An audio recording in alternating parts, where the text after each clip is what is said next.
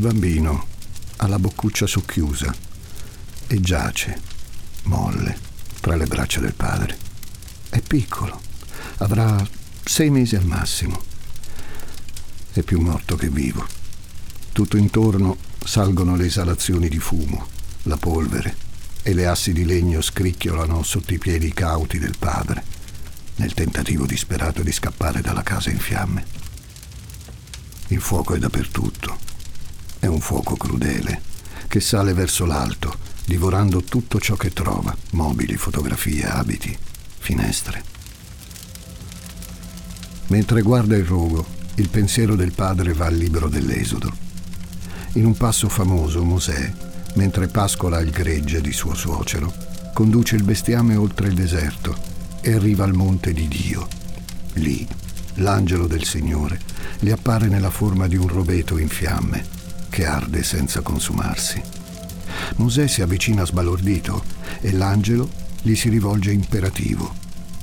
Togliti i sandali dai piedi, perché il luogo sul quale tu stai è una terra santa. Il fuoco che ha appena divorato la casa di quell'uomo non ha niente a che vedere con Dio. È opera del diavolo. Gli occhi di suo figlio si aprono appena e riflettono il profilo delle fiamme. Sta respirando ora. Con un po' di fortuna si riprenderà presto. Con un po' di fortuna dimenticherà tutto. Sono Francesco Migliaccio. Benvenuti a un nuovo episodio di Demoni Urbani.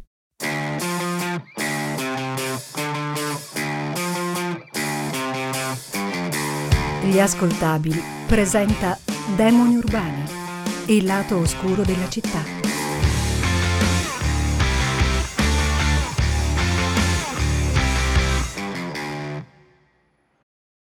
Families have a lot going on. Let Ollie help manage the mental load with new cognitive help supplements for everyone four and up, like delicious Lolly Focus Pops or Lolly Mellow Pops for kids. And for parents, try three new Brainy Chews to help you focus, chill out, or get energized. Find these cognitive health buddies for the whole fam at ollie.com. That's O L L Y.com. These statements have not been evaluated by the Food and Drug Administration. This product is not intended to diagnose, treat, cure, or prevent any disease.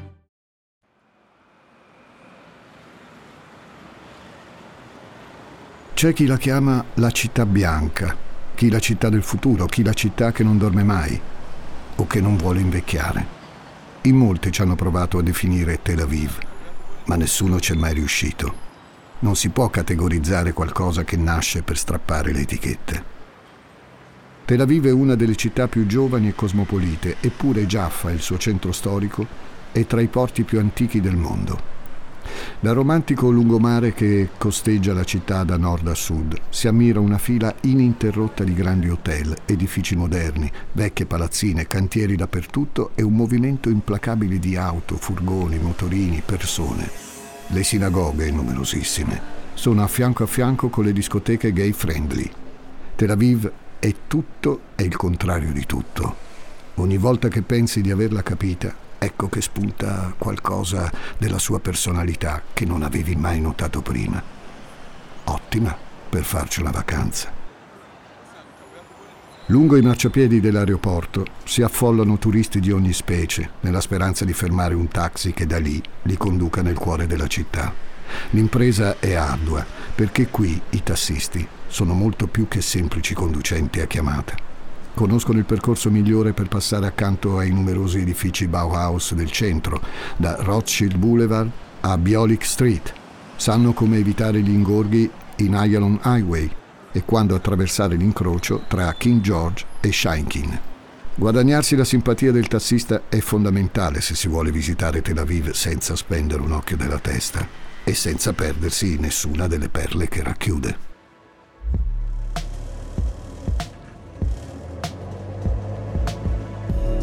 Amnon Cohen è un tassista di quelli bravi. Lui attiva sempre il tassametro a inizio corsa quando sale qualcuno. Ci tiene a far vedere che è diverso da alcuni colleghi che alzano le tariffe a scapito del cliente che non legge l'ebraico. la sua esperienza gli fa guardare Tel Aviv ogni volta con occhi nuovi e valutare quale trasformazione porterà ogni cantiere nella città che cambia senza distruggere. In Occidente è il 1999. È il riflesso entusiasta per l'arrivo del nuovo millennio. Chissà cosa porterà anche in Israele. Quando riesce, Amnon ama scegliere i suoi clienti gli piace passare in rassegna tutte quelle mani protese che cercano di attirare la sua attenzione. Lo fanno sentire importante, potente. Gli uomini d'affari sono perfetti, sempre seri, ben vestiti, lasciano volentieri la mancia e ringraziano in ebraico quando scendono dal taxi. Anche le coppie di turisti stranieri vanno bene, sono curiosi, vogliono visitare le sinagoghe, i musei, i monumenti più importanti. Per Amnon è importante che restino soddisfatti del suo lavoro. Per questo, quando carica qualcuno, sistema lo specchietto retrovisore in modo da poter controllare sia il traffico sia l'espressione dei clienti.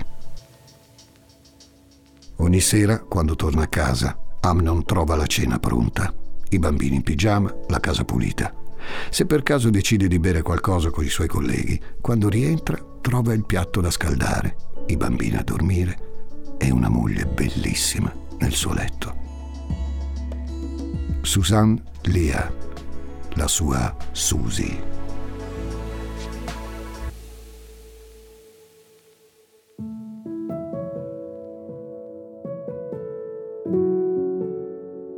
Quando si sono conosciuti, Suzanne portava i capelli nerissimi lunghi fino alle spalle, in forte contrasto con l'incarnato chiaro e lattiginoso a completare un viso da fata, gli occhi grandi e azzurri, che sorridono più della bocca. Dopo cinque anni di matrimonio con due figli piccoli, però, un taglio corto alla maschietta è molto più pratico. Suzanne Lee ama Tel Aviv. La ama come si può amare una città che ti permette di esprimerti e che ti accetta senza preconcetti. La sua missione è di trasmettere l'amore per la sua città alle persone che incontra. Lei non fa la guida turistica, lei è una guida turistica. Amnon è stato subito attratto da quella donna solare ed estroversa, appassionata e sensuale. A sua volta, Susie, a 34 anni, vuole accanto un uomo con la testa sulle spalle, col quale costruire qualcosa. La frequentazione di per sé è durata poco. Susie resta subito incinta. I genitori di lei non prendono benissimo la cosa, soprattutto sua madre, cui non va affatto di vedere la bambina che ha cresciuto emancipata e indipendente, relegata a fare la donna di casa di un uomo che conosce appena. E poi Amnon sembra non avere altre relazioni affettive. Pochissimi amici, nessun parente stretto, giusto qualche uscita dopo il lavoro. Non ama troppo divertirsi, è sempre serio e taciturno proprio non capisce cosa ci trovi, la sua Susi, in un uomo del genere. Ma l'amore, si sa, è cieco. Il matrimonio arriva presto e il bimbo, che chiamano Yair, è una boccata d'aria fresca. Amnon, incantato, guarda Susan tenere Yair tra le braccia. È come se una forma completasse l'altra e acquisissero un senso nuovo. Non c'è figlio senza madre non c'è madre senza figlio. Quando, nemmeno un anno dopo, Susie scopre di essere nuovamente incinta, Amnon non sta più nella pelle. È una bambina questa volta. La chiamano Yael.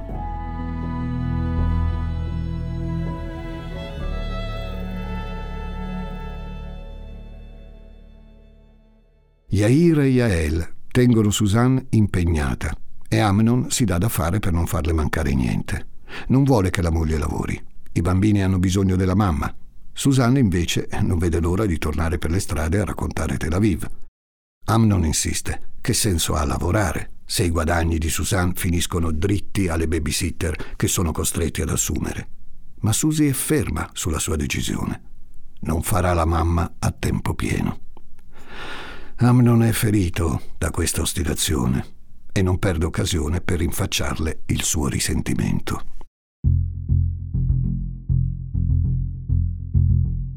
Di notte Tel Aviv cambia faccia. I locali aprono gli ingressi, i ragazzi affollano le strade tra luci colorate e musica diffusa. Sembra un grande party a cielo aperto. Si beve, si balla, ci si bacia per strada, maschi con femmine, maschi con maschi, femmine con femmine. Si passa da una discoteca all'altra cercando di fermare un taxi. Amnon Cohen detesta il turno di notte. Odia districarsi nel reticolo di vie invase di persone nei quartieri della Movida, a scarrozzare turisti sbronzi e coppiette lascive. Ma lo fa comunque, perché la notte a Tel Aviv è un buon affare, lui è un capofamiglia e questo comporta alcuni sacrifici. Con il buio il taxi diventa la carrozza degli amori fugaci o peggio dell'infedeltà. Chiusa la portiera, a riparo dagli sguardi del mondo, le coppie fedifraghe non badano nemmeno più alla presenza dell'autista. Sono mogli e mariti che incontrano gli amanti, colleghi di lavoro, vecchi amici, fiamme di una sera e tornano a casa dopo aver trascorso insieme qualche ora di passione in qualche albergo a ore. Sono facili da riconoscere perché scendono a due indirizzi diversi. Le donne certamente sono le più scaltre. Spesso salgono sul taxi struccate e gli chiedono di rallentare per potersi mettere mascara e rossetto nel tragitto che le separa dal loro amante. Altre, a fine serata, salgono sul taxi agghindate e verso casa tirano fuori dalla borsa i prodotti struccanti e un intero cambio d'abito. Tante tirano fuori anche la fede nuziale, la rimettono al dito e sono pronte a tornare mogli. La trasformazione avviene davanti agli occhi di Amnon e lui non può farci nulla.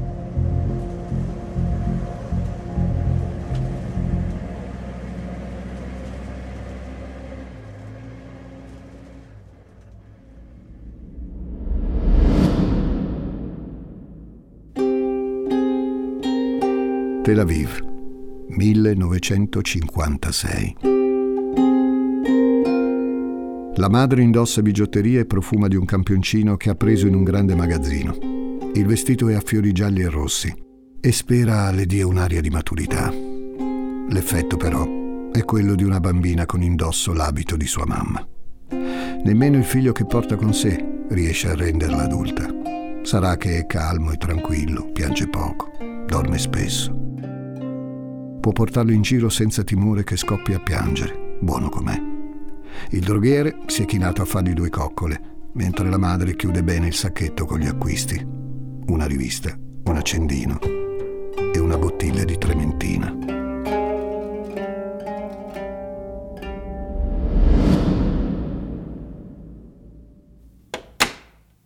Una mattina di maggio Amnon rientra in casa dopo un turno di notte particolarmente stressante. Quando apre la porta, vede i bambini seduti sul divano con indosso i vestitini blu, pronti per andare alla nursery. Susie è in bagno e quando esce, Amnon si prende un secondo per ammirarla. È così semplice, così bella. Sa di essere un uomo molto fortunato. La porta sbatte e la casa si trasforma in un'oasi di silenzio. Amnon si butta sul letto vestito. Coi suoi 43 anni sente di non avere più il fisico per fare quei turni. Sta per chiudere gli occhi quando nota che c'è qualcosa che luccica sul comodino.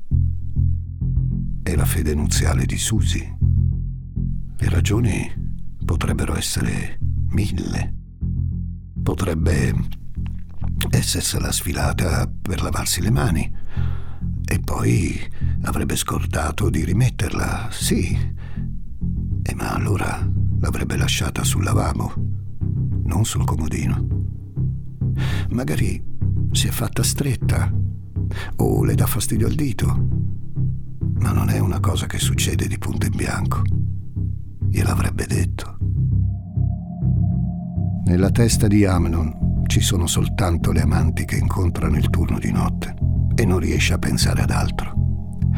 Riempie Susan di messaggini, vuole sapere dov'è, cosa sta facendo e con chi è soprattutto. Le ore passano e l'SMS di risposta non arriva. Amnon si alza, rimette le scarpe e raggiunge l'ufficio di Susi. Inventa un'emergenza con i bambini e i colleghi dell'agenzia turistica gli indicano dove trovarla. La riconosce da lontano per i corti capelli neri e lo zainetto che porta sempre, mentre si dirige con i turisti verso l'ingresso del museo d'arte. Non sta facendo niente di male, la sua Susie. Che stupido è stato a sospettare. La sta ancora seguendo con lo sguardo quando Susie si gira e lo vede. Il sorriso sulle labbra di lei si spegne per un secondo e l'espressione si fa seria. Amnon non può non notarlo. Ha addosso un rossetto che quella mattina non aveva.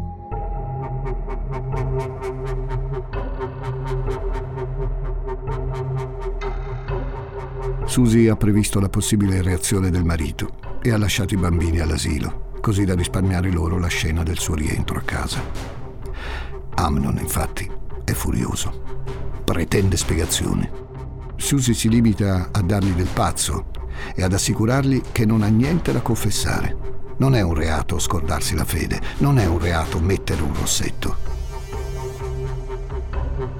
Tra le urla di lui e quelle di lei Quel pomeriggio casa Cohen è al centro delle attenzioni dei vicini. Amnon esce di casa sbattendo la porta e lanciando minacce alla moglie. Se scopre che ha un amante, per lei è finita.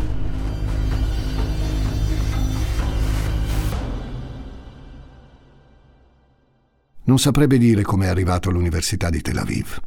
Ha bisogno di un computer, ma soprattutto di qualcuno che gli insegni a fare una ricerca online.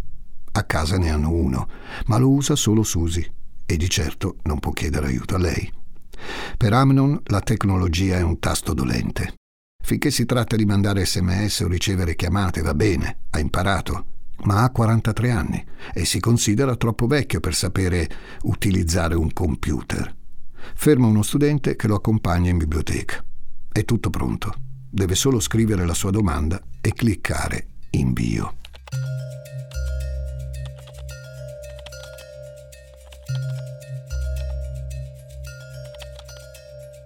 come capire se tua moglie ha un amante. Solo ad averlo digitato Amnon si sente al limite del ridicolo. Ridicolo essere in quella biblioteca, a dubitare di sua moglie. Eppure non riesce a staccare gli occhi dalla pagina web che ha aperto. Una moglie che tradisce si allontana emotivamente e fisicamente per mantenere le distanze dal marito. Una moglie che tradisce si sfila spesso la fede, rischiando di lasciarlo in giro. Una moglie che tradisce è attenta al proprio aspetto, potrebbe truccarsi di più, comprare nuovi abiti, cercare di apparire diversa. Una moglie che tradisce non permette al marito di accedere ai propri telefoni cellulari e computer, spesso protetti da password. Una moglie che tradisce modificherà la frequenza dei rapporti sessuali. Meno sesso significa che il partner è concentrato su qualcun altro. Più sesso significa che sta cercando di nasconderlo. Una moglie che tradisce appare più felice. It's Kaylee Cuoco for Priceline. Ready to go to your happy place for a happy price? Well, why didn't you say so? Just download the Priceline app right now and save up to 60% on hotels. So, whether it's Cousin Kevin's Kazoo concert in Kansas City, go Kevin, or Becky's Bachelorette Bash in Bermuda, you never have to miss a trip ever again. So, download the Priceline app today. Your savings are waiting. Go to your happy place for a happy price. Go to your happy price, Priceline. Amnon stampa quella pagina web e si infila i fogli in tasca.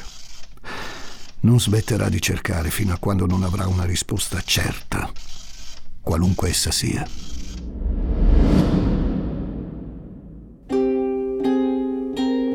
Tel Aviv, 1956. Il giro degli acquisti è finito. Prima di tornare a casa, la madre si siede su una panchina di fronte al parco giochi del suo quartiere. Intorno a lei, tante altre mamme e mamme di mamme guardano i bambini giocare. Si sforza di immaginare il suo bambino, tra qualche anno, correre con loro. L'immagine però non prende forma. Ci prova. È come se ci prova a visualizzarla. Ma non ci riesce.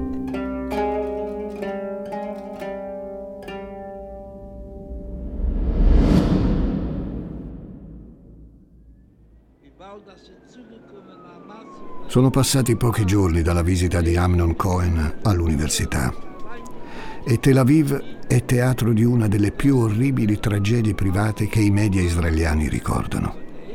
Una storia difficile da credere, perfino in un paese che di violenza ne ha vista tanta. Protagonista è un uomo di 31 anni, di nome Erez Tivoni. Tivoni, dice il giornalista del TG, ha picchiato la moglie per anni, fino a quando lei ha avuto il coraggio di sfuggirgli portando con sé i due figli, Jeffrey, di 4 anni, e Avital, di uno appena. È stata accolta in una casa famiglia e al padre è stato vietato per lungo tempo di avvicinarsi a loro. Ci sono voluti mesi di richieste, ma alla fine Tivoni ha ottenuto il permesso di vedere i figli, sotto la supervisione dei servizi sociali. Al termine della visita, l'uomo ha chiesto due minuti di tempo da passare da solo con i bambini. Ciò che è successo poi è atroce. Amnon è seduto sulla poltrona, davanti alla tv accesa. È lui a dare a Suzanne la notizia. Pare che un uomo, Erez Tivoni, abbia bruciato vivi i suoi due bambini per punire la moglie che lo tradiva. Susi resta in silenzio per un momento. Il mondo è pieno di pazzi, commenta. Poi prende la borsa, le chiavi di casa ed esce. Hai ragione, Susi. Il mondo è pieno di pazzi. I mesi successivi per Amnon sono mesi di indagini e buchi nell'acqua. Ogni volta che può si apposta per controllare che la moglie stia effettivamente lavorando. Quando torna a casa verifica ossessivamente la quantità di profumo, di rossetto, di fondotinta, per capire se Suzanne si stia facendo bella per qualcun altro. La notte a letto cerca di fare l'amore con lei. Lei sta lì, sotto di lui, si lascia fare tutto, ma non partecipa attivamente. A volte si addormenta, addirittura. Più di una volta Amnon ha finto un turno di lavoro per pedinarla o per vedere se ricevesse in casa qualcuno. Il più delle volte Suzanne se ne sta al computer, intenta a scrivere chissà cosa. A parte questo, nessuno dei suoi movimenti fa sospettare la presenza di un amante. Ma Amnon si fida ciecamente del suo intuito. Lo sa, lui, che qualcosa non va. È il 23 luglio 1999. Susanne lavora e Amnon vuole vederci chiaro una volta per tutte. Parte dalla cucina. Svuota gli scaffali e la dispensa. Apre tutti i barattoli, tutte le scatole. Poi passa al bagno e alla camera da letto. Svuota l'armadio e abito dopo abito fruga nelle tasche alla ricerca di un indizio, uno scontrino, una lettera, un biglietto, qualsiasi cosa controlla anche in camera dei bambini, ribalta le culle e svuota i cesti dei giochi. Ancora una volta non trova niente. La frustrazione piano piano si placa. Forse la gelosia lo sta accecando. Forse tutto questo succede davvero solo nella sua mente. Forse immagina qualcosa che non c'è. Seduto sull'angolo del letto, tira fuori la lista che ha stampato in biblioteca. Uno dei punti diceva di controllare i computer e i cellulari. E il computer è proprio lì, davanti a lui. È protetto da una password. Cerca sull'elenco telefonico un tecnico informatico disponibile ad aiutarlo. In un paio d'ore il PC è libero e Amnon può iniziare la sua ricerca. La casella postale di Susanne è piena zeppa di una fitta corrispondenza con un uomo. Mail lunghissime che sembrano confessioni, si alternano a scambi più fugaci, poche parole tenere e la promessa di incontrarsi presto. Amnon cerca di risalire dall'inizio, vuole sapere tutto per bene, più va indietro, più si rende conto che il rapporto tra i due sta andando avanti da mesi, da ben prima che Amnon si accorgesse dei segnali. E allora allarga il campo di ricerca. Cerca fotografie, indirizzi, cognomi, qualsiasi cosa che possa indicare l'identità o la posizione esatta di quell'uomo. Non gliela farà passare liscia. Stampa tutta la corrispondenza. Ora che ha davanti le lettere, che può toccarle, ordinarle sfogliarle, sente placare la rabbia. È lucido finalmente e sa cosa deve fare.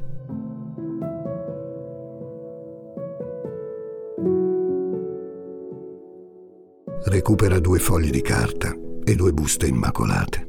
Inizia a scrivere. Una volta finito, infila ogni foglio in una busta. Chiama un taxi e dà all'autista due indirizzi a cui portarle. Esce di casa. Non rientrerà fino a sera tardi. Quando Amnon torna, i bambini sono nella loro cameretta. Yair nel lettino, Yael nella culla bianca. Amnon prepara loro del latte. Prende Yael in braccio e la piccola tiene, con le sue manine, il biberon bello caldo. Amnon le accarezza i capelli neri, le guance tenere, i piedini buffi, che non smettono di muoversi. Yair, che è più grande, beve il suo latte da solo e non appena svuotato la sua tazza cerca le coccole del padre e arrivano subito. Yael e Yair si addormentano in pochi minuti. Amnon rimbocca loro le coperte, li bacia a lungo sulla fronte, spegne la luce della stanza e chiude la porta.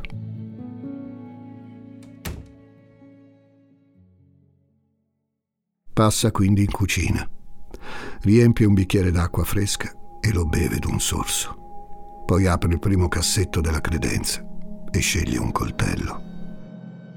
In camera Suzanne sta dormendo. Amnon resta qualche secondo a guardarla e all'improvviso non le sembra più così dolce e piena di grazia. La bocca è aperta, le cosce sono scoperte abbandonate in quella posa sensuale pare aspettare che qualcuno la accarezzi. La prima coltellata sveglia Susi in un urlo di dolore. Ci impiega qualche secondo a rendersi conto che sopra di lei, a cavalcione, c'è suo marito. Lui la colpisce ancora e ancora, mentre con una mano le comprime forte la trachea. Susi lo graffia, lo morde, ma ogni colpo di lama è sempre più debole volta la faccia da un lato per non dover guardare gli occhi di quell'uomo che ha amato. Fissa il telefono giallo sul comodino. Se solo avesse la forza di prenderlo e chiamare aiuto, se solo avesse la forza di colpire Amnon. Di forze, però, non ne ha più.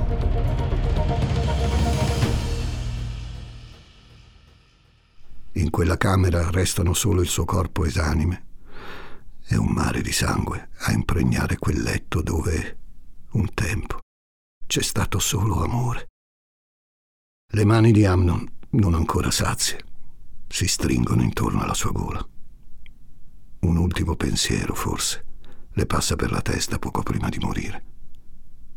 Non ha salutato i bambini e chissà quando li rivedrà. I bambini ormai dormono profondamente. Non potrebbe essere altrimenti, con tutto il sonnifero che Amnon ha sciolto nel latte. Ora viene la parte più dura. Prima tocca a Yair. Amnon stringe le sue mani intorno alla piccola gola, sempre più forte. Il bimbo non oppone resistenza, anche se le palpebre si aprono per un istante in un'espressione di incredulità. Pochi minuti una presa ferma e dalle narici del bambino non esce più il respiro. Con la piccola Yael ci vuole meno tempo. È una mano sola. Non basta però ad Amnon. Non può bastare. Dopo averli strangolati, stringe le loro gracili gole con dei laccetti. Non vuole rischiare che per qualche ragione siano ancora vivi. Non per quello che sta per fare. La trementina ha un odore forte, penetrante, ma a suo modo piacevole se paragonato a quello del gas, del petrolio o degli altri liquidi infiammabili. Amnon ne ha preso una bottiglia per l'occasione. Ne rovescia il contenuto sui colpicini di Yael e Yair. Ne impregna i lettini e fa lo stesso con Susi. trementina sui corpi, nei capelli, tra le lenzuola, fino al materasso. E con l'accendino dà fuoco a tutto. I corpi dei bambini avvampano come torce. Le fiamme vanno in alto, sempre più in alto, fino a unirsi in un'unica fiammata. Nella stanza di Susi il fuoco è già arrivato al soffitto. Amnon ha preparato il necessario anche per se stesso. In bagno, una spessa corda da stringersi al collo e 90 pasticche per la pressione da assumere contemporaneamente. Mentre le pastiglie fanno il loro effetto, gli sembra di tornare bambino. Vede il fuoco che piano piano sta raggiungendo le altre stanze. Vede sua madre, appena 16 anni, che lo stringe tra le braccia senza muoversi, immersa nelle fiamme. Un lembo dei suoi pantaloni intanto ha iniziato a prendere fuoco. La polizia lo ha recuperato in uno stato di semi-incoscienza, ma tutto intero, mentre cercava di spegnersi i pantaloni. Le urla e il fuoco hanno fatto accorrere i vicini per tempo. Eccolo lì, Amnon Cohen, di fronte alla polizia israeliana, accanto a un avvocato che gli ricorda che ha diritto di non rispondere. Tutti vogliono che confessi. Vogliono sapere perché l'ha fatto. Amnon dice ciò che gli inquirenti vogliono sentire. Sì, ha ucciso sua moglie perché ha scoperto la corrispondenza dell'amante. Non importa se i due non si sono mai incontrati. L'infedeltà virtuale è pur sempre infedeltà. Non è pentito del gesto. La polizia vuole sapere dei bambini. Amnon risponde con semplicità. Non voleva far crescere i figli senza la madre. Gli sembrava una crudeltà indicibile lasciarli in vita dopo aver ucciso Susi. Lui stesso è cresciuto senza madre e quello che hanno di fronte è il risultato. E poi si chiude nel silenzio.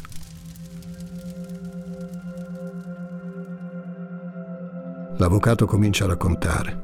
Racconta i traumi che Amnon Cohen ha subito da bambino. Racconta di quello zio che lo molestava quando aveva 11 anni.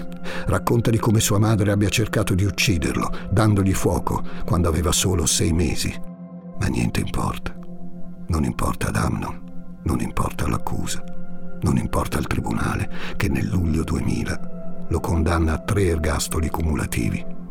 E questo è quanto. Il mattino dopo, alla redazione di due noti giornali israeliani, Yedot Aronot e Mahariv, arrivano due lettere firmate da Amnon Cohen. Due lettere consegnate a mano da un tassista in cui l'uomo ha descritto per filo e per segno cosa avrebbe fatto da lì a breve a sua moglie e ai suoi bambini. Nessuno però le ha lette in tempo. Quando un padre uccide i propri figli, spesso lo fa per punire la moglie. Vuole farle il torto più grave possibile, farle sentire il dolore vero, quello che lui pensa di aver provato a causa del tradimento. Ma quando un padre stermina la sua famiglia, quando uccide a sangue freddo la moglie e i suoi bambini e poi cerca di uccidere se stesso, beh, è difficile dire cosa si sia acceso in quel cervello. Il terrore di perdere tutto un senso malato di possesso, follia repressa che si scatena. Chi può dirlo? A un atto come questo si soccombe, oppure si può rispondere con i mezzi che si hanno a disposizione. Zipka, la sorella di Suzanne, ci ha provato a modo suo. Ha creato una fondazione contro la violenza sulle donne e sui bambini, nella speranza che ciò che è successo a sua sorella non capiti più a nessun'altra donna al mondo. È poco, ma è qualcosa.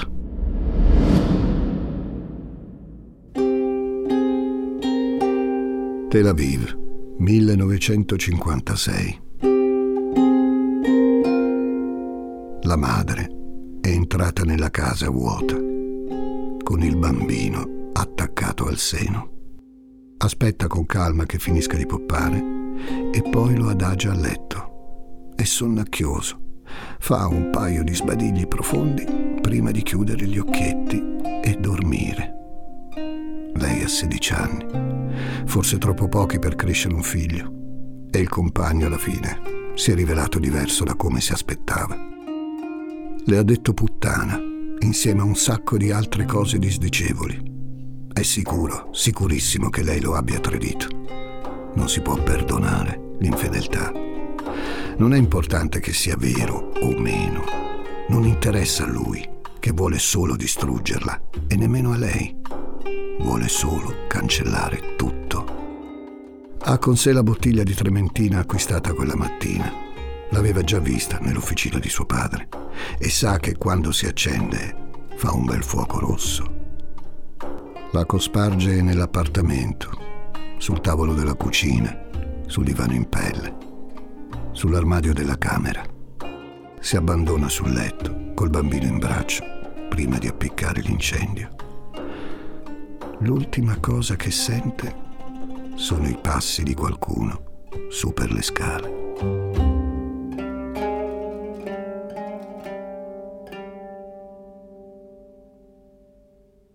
Demoni urbani, i mostri sono tra noi è il titolo del volume che Demoni urbani dedica al male che non ti aspetti, quello che ti sorprende e ti lascia senza fiato. È scritto da Giuseppe Paternò Raddusa e vi aspetta in libreria edito da Sperling e Kupfer. Leggendolo, sono certo che proverete la sensazione di ascoltare la mia voce.